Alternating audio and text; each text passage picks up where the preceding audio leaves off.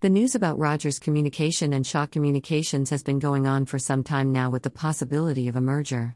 In other words, Rogers and Shaw will be merging sometime this year, and I have been curious about it for some time because I have a service with them regarding my phone, and most retail businesses uses them to run their transactions regarding debit and credit card payments that they take in on a daily basis.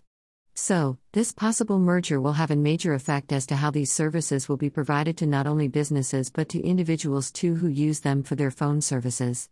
From what I have heard in the news, Rogers and Shaw are going to go through this merger. I thought that they would go through this earlier, but for some reason they hadn't gone through it due to some legal implications, and that is always an issue when companies want to merge.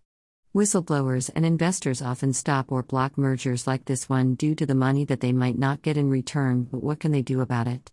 Not a whole lot, since even though they own parts of these companies, they don't control nor do they run these companies.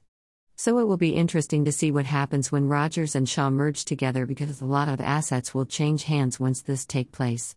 Most jobs I would say would either stay or get cut in the process since companies that get bought are looking for change.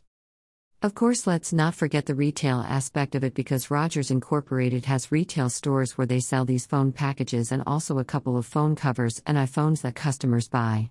So, I am more so curious as to what will happen to their stores once Shaw takes some of them. Of course, Shaw Incorporated had some stores too, and I think there is still one in Chinook Center where most customers go and pay their bill for cable and the internet.